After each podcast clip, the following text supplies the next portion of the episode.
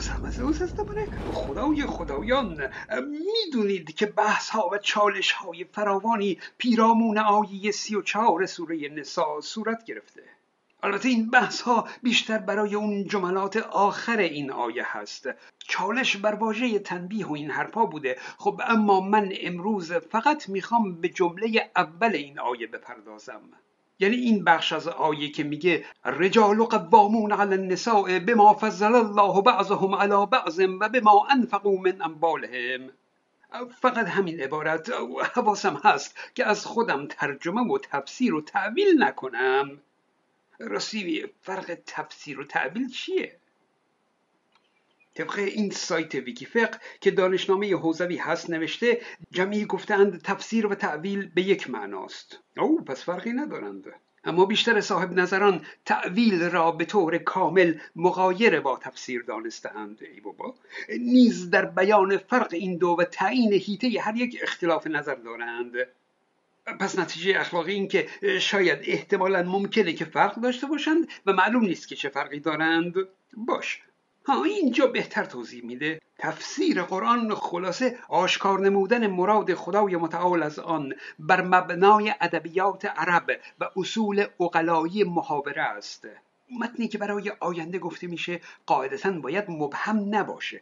یعنی مثلا وقتی می‌خواد بگه بعضی ها برترند باید مشخص کنه که منظورش از بعضی ها دقیقا کیا هستند. اما در محاوره نه که برای همون لحظه هست اینه که همون افراد حاضر که این حرف رو میشنوند اونها بدونن منظور چیه؟ کافیه. دیگه نیازی به شرح اضافه نیست. قرآن محاوره بوده. بعدها به صورت کتاب در اومده. برای همین عبارات محاوره و مبهم زیاد داره. نیاز داره که مفسری بیاد شرح بده که منظور خدا مراد خدا از این عبارت چی چی بوده. اما تعبیل چیه؟ تعویل قرآن آن قسم از معانی و مصادیق آیات کریمه است که جز خدای متعال و راسخانه در علم کسی آن را نمی‌داند و فهمیدن آن بر مبنای ادبیات عرب و اصول محاوره میسر نیست. راسخانه در علم هم معلوم نیست که کیا هستند. هر فرقه ای از دین برای خودش یک سری راسخانه در علم داره. مثلا در میان شیعیان منظور از راسخانه در علم امامان هستند. ولی در اهل سنت کسان دیگه ای هستند. اینی که خلاصه هر فرقه از دین طبق روایات خودش قرآن رو هر جور که دوست داره تعویل می‌کنه. حتی اگه بر مبنای ادبیات عرب و اصول محاوره هم نباشه مهم نیست. حتی اگه توضیح اون بر اصول اقلایی هم نباشه مهم نیست. وقتی میگن تعویل آیه یعنی این. بسیار خوب. بریم سراغ تفسیر آیه از کتاب تفسیر المیزان جناب علامه تباتبایی جلد چهار. الرجال قوامون علی النساء مردان را بر زنان تسلط به حق نگهبانی است. نوشته قیم بودن مردان بر زنان عمومیت دارد و منحصر به شوهر نسبت به همسر نیست. حکمی که جعل شده برای نوع مردان و بر نوع زنان است. البته در جهات عمومی بعد هم از خودش دو تا مثال می‌زنه که مثلا در حکومت کردن و قضاوت کردن میگه در اینها مردان بر زنان قیم هستند. و قوام این دو مسئولیت و یا بگو دو مقام بر نیروی تعقل است که در مردان به طبع بیشتر و قویتر است تا در زنان. با عرض معذرت از بانوان گرامی اینجا علامه میگه به طبع مردان عاقلتر از زنان هستند. این نظر ایشونه. ادامه رو بخونیم. همچنین دفاع از سرزمین با اسلحه که قوام آن بر داشتن نیروی بدنی و هم نیروی عقلی است که هر دوی آنها در مردان بیشتر است تا در زنان. اینکه نیروی بدنی مردان قوی تره کسی بحث نداره. اما علامه تأکید می‌کنه که هر دوی اونها یعنی در نیروی عقلی هم مردان برتر از زنان هستند و این رو از دین آموخته. علم هرگز چون این غلطی نکرده. علامه تبایی حدود چهل سال پیش فوت کرده. مال قرنهای گذشته نیست. این نگاه علمای امروزی اسلام به تفاوت عقل مردان و زنان هست. نگاه علمای قرون گذشته که خیلی بدتر از این بوده بماند.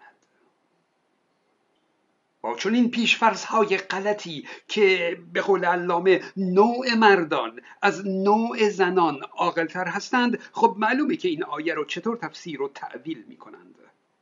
در ادامه علامه بر طبق همین تیکه از آیه علاوه بر این قیومیت عام یک قیومیت دیگه ای رو هم اضافه می‌کنه. میگه همان قیومیت مرد بر زن از نظر زوجیت است. پس بر زن واجب است شوهر را اطاعت کند. بله.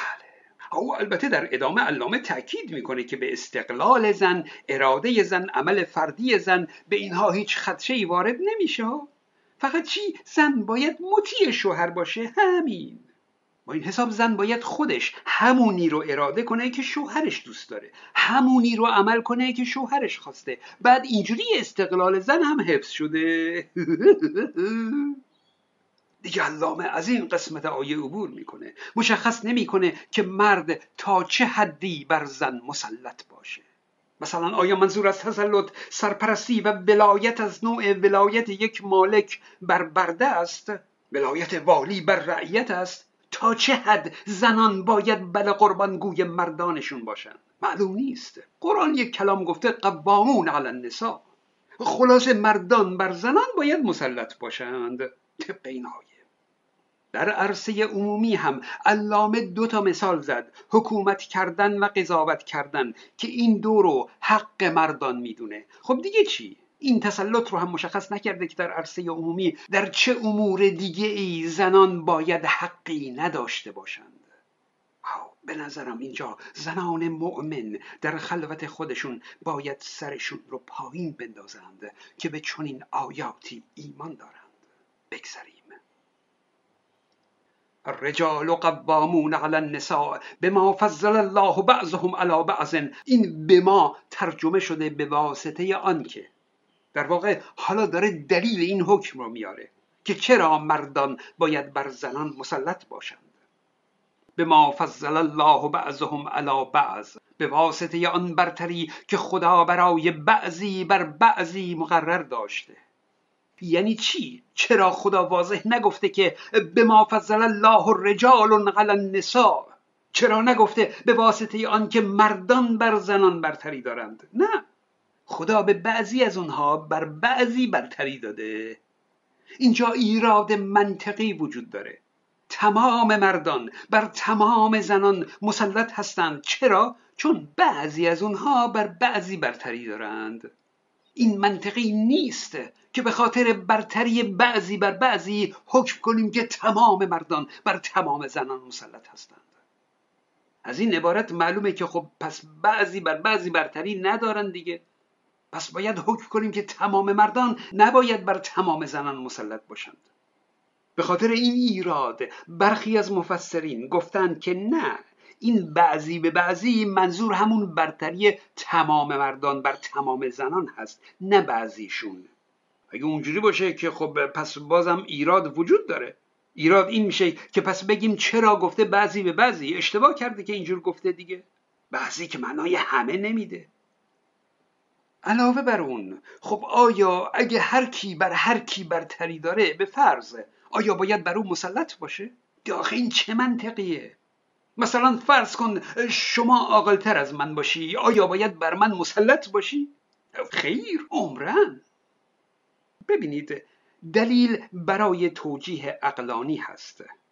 اگه گفتن مثلا مشروب حرامه چون خدا گفته اون وقت باشه حرفی نیست. چون این که دلیل اقلانی نیست. اما اگه گفتند مشروب حرامه چون مزر برای بدن اون وقت پس اگه مشروبی مزر نباشه دیگه حرام نیست. و اگه هر چیز دیگه هم مزر باشه اونم باید حرام باشه. منطقی دیگه. حالا در این آیه قرآن گفته مردان مسلط بر زنان هستند. اگه دلیل نیاورده بود خب بگفتیم تعبدیه دیگه دلیل نداره.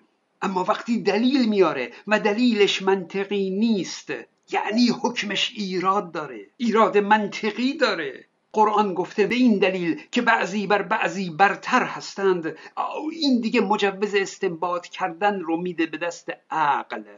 و عقل میگه این دلیلی که آورده اصلا منطقی نیست ایراد داره. و دلیل دومشون اینه که و به ما انفقوا من انوالهم و هم به واسطه آنکه مردان از مال خود نفقه دهند. باش این هم دلیل برای اطاعت زن از شوهر. پس وقتی دلیل میاره مجوز استنباط کردن میفته به دست عقل. عقل میگه پس اگر زنانی نفقه بگیر شوهرانشون نبودند خودشون حقوق داشتند اون وقت دیگه اون مردان هیچ تسلطی بر همسرانشون ندارند. منطقیه دیگه. او دین راحتتر بود که بگه من با عقل کاری ندارم. بگه من هیچ دلیل عقلی نمیارم. اون وقت خیلی راحتتر بود. اصلا میگو عقل سیری چنده؟ همش تعبدیه. اون وقت عقل هم در احکام دین دخالت نمی کرد اما اگه دلیل بیاری اونم غیر منطقی. خب عقل صداش در میاد دیگه. حق داره. پس در این آیه به برتری کلی مردان بر زنان حکم کرده معلوم نیست که این برتری در چه اموری هست و معلوم نیست که حدودش چیه. اما معلومه که دلایل این برتری غیر منطقیه. کانال های من رو هم فراموش نکنید. من زوز هستم.